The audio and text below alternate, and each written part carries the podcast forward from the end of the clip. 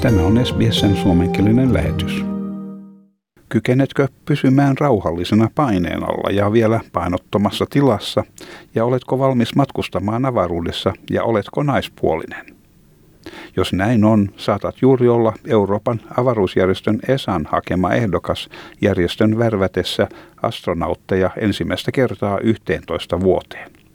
Tällä kertaa ESA alleviivaa monimuotoisuutta pyrkiessään muuttamaan aikaisempaa ensisijaisesti valkoista ja miespuolista normia. Tänä vuonna ESA ei hae ainoastaan enemmän naispuolisia astronautteja, vaan myös vammaisia henkilöitä, jotka unelmoivat avaruusmatkailusta. Tähän saakka noin 65 kaikkiaan 560 avaruusmatkan tehneistä henkilöistä ovat olleet naisia. Naispuolisista astronauteista 51 oli amerikkalaisia. Tim Peake oli Britannian ensimmäinen Euroopan avaruusjärjestön astronautti. Hän kertoi, että tällä kertaa ESAan haetaan neljästä kuuteen uutta astronauttia, mikä on hieno asia, sillä suunnitteilla oleviin tulevaisuuden toimiin ei sisälly ainoastaan matkat kansainväliselle avaruusasemalle, vaan myös tutkimusmatkat kuuhun ja sitä kautta jopa Marsiin. We're looking to select between four to six astronauts um, to join the European Space Agency, which is, uh, you know, this is going to be great because we're looking at future missions which will not only see us going back to the, the International Space Station, but actually part of the exploration program with Artemis, with our uh, international colleagues going back to the moon and as a stepping stone onto Mars. Tähän asti ESA on lähettänyt vain kaksi naista avaruuteen. He ovat Claudia Hainer ja Samantha Cristoforetti. Tim Peake sanoi, että vaikka astronauttien valintamenettely perustuu kykyyn suorittaa tehtävää, järjestö haluaa samalla kannustaa monimuotoisuutta. ESAn valintamenettelyyn ei sisälly mitään kiintiötä ja järjestö haluaa enemmän naispuolisia hakijoita, mikä vuorostaan johtaa useamman naispuolisen astronautin valintaan.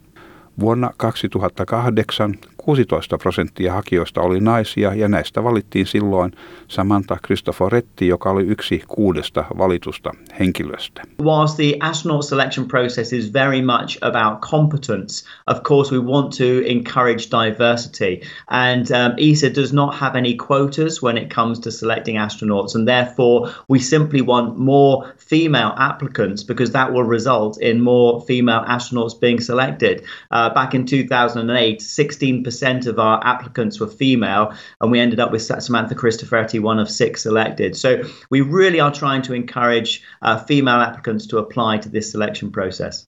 ESAn johtaja Jan Wörmer sanoi, että astronauttien uuden sukupolven värväys nyt on tärkeää nykyisen osaamisen ja kokemuksen viemiseksi eteenpäin.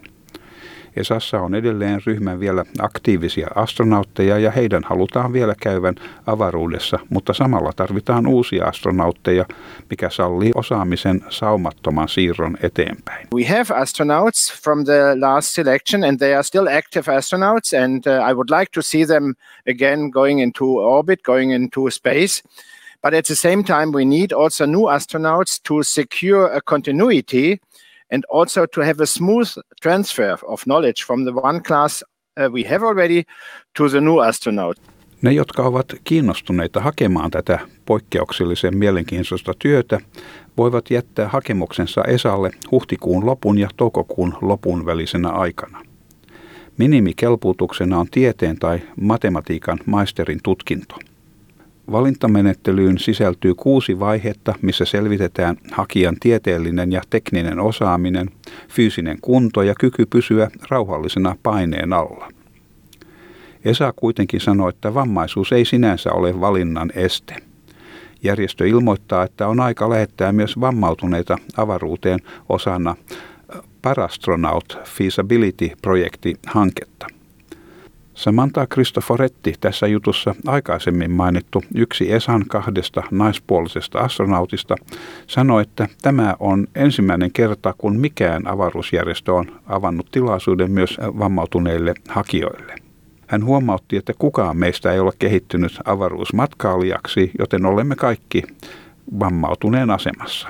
We did not evolve to go to space. So when it comes to space travel, we are all disabled. You know, we all have a disability because we were just not meant to be up there. So what brings us from being, you know, disabled to go to space to being able to go to space is technology. Tim Peak on yhtä mieltä siitä, että vastaus löytyy tekniikasta. Ja Esa hakee päättäväisesti toimivaa keinoa. Ajattelutapa on, että pohditaan esteitä sekä keinoja, millä ne ylitetään. Esimerkkejä ovat turvallisuus, tarvitaanko laitteita, jotka mahdollistavat vammautuneen henkilön tehtävän suorituksen. Tässä alkuvaiheessa tutkitaan mahdollisuuksia, mutta kysymyksessä on vakava aikomus lähettää vammautuneita henkilöitä avaruuteen.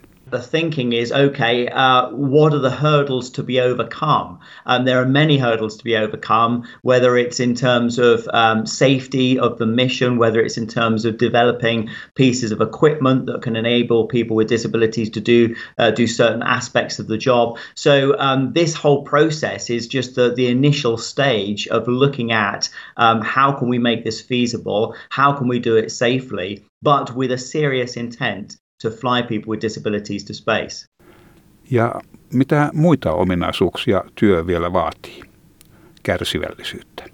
Avaruusjärjestön viranomaiset kertovat, että hakuprosessiin menee noin puolitoista vuotta ennen kuin valinnan lopputulos on selvillä. Tämä on SBS-uutisten toimittama juttu. Haluatko kuunnella muita samankaltaisia aiheita? Kuuntele Apple, Google tai Spotify podcasteja tai muuta suosimaasi podcast-lähdettä.